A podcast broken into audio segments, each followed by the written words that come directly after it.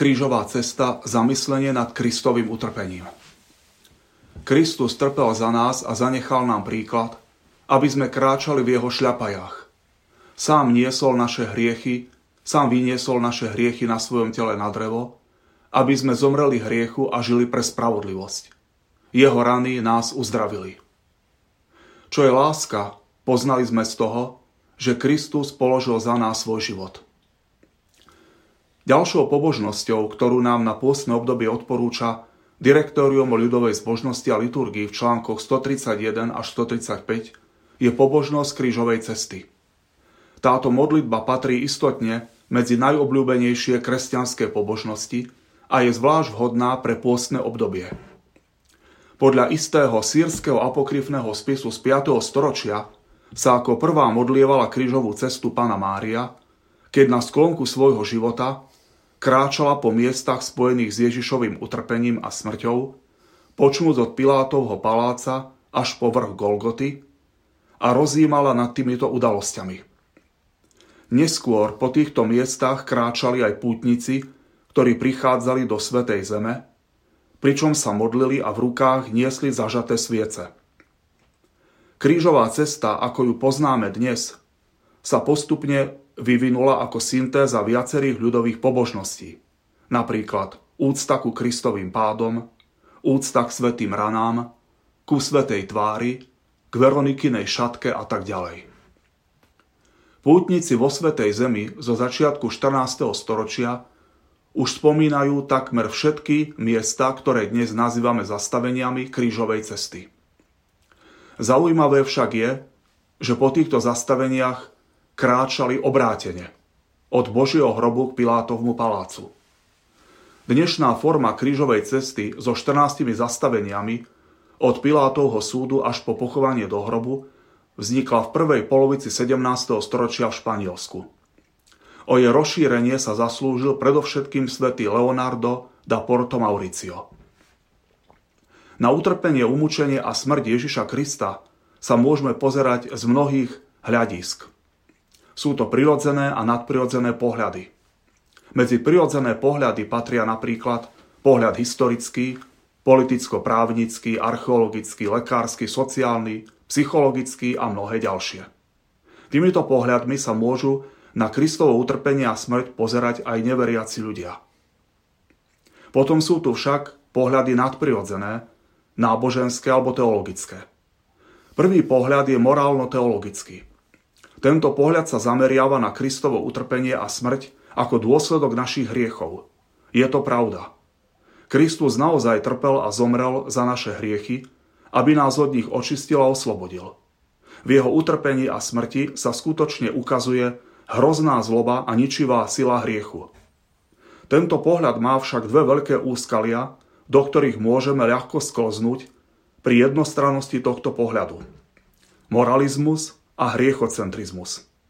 Moralizmus podľa českého teológa Tomáša Špidlíka je zredukovanie celého kresťanského života len na dve otázky – čo som urobil dobré a čo som urobil zlé, s dôrazom na tú druhú otázku. Čo som urobil zlé? Hriechocentrizmus rovná sa neustále točenie sa okolo vlastných hriechov a ich nekonečné analyzovanie. Dôsledkom toho sa potom stáva pesimizmus, negativizmus, smútok a stále pohrebná tvár človeka.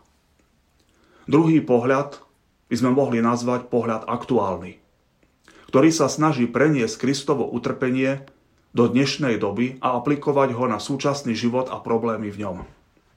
Myslím, že dnes, v dobe koronakrízy, ekonomickej krízy a u nás už aj hlbokej politickej krízy, v dobe, keď sme svedkami mnohorakých foriem zla v tomto svete, ako sú vojny, terorizmus, organizovaný zločin, mnohé choroby, problém hladu, negramotnosť, nezamestnanosť, materiálna, morálna i duchovná bieda a nespočetné formy utrpenia a bolesti, nie je ťažké nájsť spojitosť medzi Kristovým utrpením a smrťou a našim životom. Ťažké je v tomto všetkom vidieť svetielko nádeje. Ľahko môžeme prepadnúť a podľahnúť pokušeniu znechutenia, beznádeje, zúfalstva alebo rezignácie. Kristova Veľká noc sa však neskončila smrťou a pochovaním do hrobu. Kristus na tretí deň stal z mŕtvych. Všetky utrpenia a zlá tohto sveta sa raz jedného dňa skončia, lebo sú dočasné. Ale väčší život v nebi s Bohom sa neskončí nikdy. Alebo ako hovorí istý duchovný autor, že život s Bohom je realita, ktorá je reálnejšia ako náš pozemský život. Lebo náš pozemský život aj so všetkým, čo k nemu patrí, či už je to dobré alebo zlé, sa jedného dňa skončí a pominie. Ale život s Bohom sa neskončí a nepominie nikdy. Preto je dôležité aj uprostred najväčšieho utrpenia a bolesti mať srdce a duchovný zrak upriamené na osláveného Krista v nebi, kde nájdeme opravdivú radosť. Svetý apoštol Pavol to vysvetľuje takto.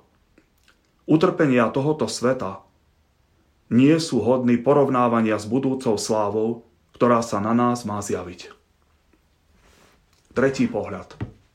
Spásonosný alebo soteriologický. Tento pohľad skúma Kristovo utrpenie a smrť ako vyvrcholenie Božieho plánu spásy s celým ľudstvom, ktoré je završené Kristovým zmrtvých staním. Tento Boží plán sa začal uskutočňovať už v raji po prvom hriechu Adama a Evy. Boh Otec tak miloval svet, že obetoval svojho jednorodeného syna, aby nezahynul nikto v neho verí, ale aby mal väčší život. Keď Otec vlastného syna neušetril, ale vydal ho za nás všetkých, akože by nám s ním nedaroval všetko. Božia láska k nám spočíva v tom, že nie my sme milovali Boha, ale že On prvý miloval nás a poslal svojho syna ako zmiernu obetu za naše hriechy.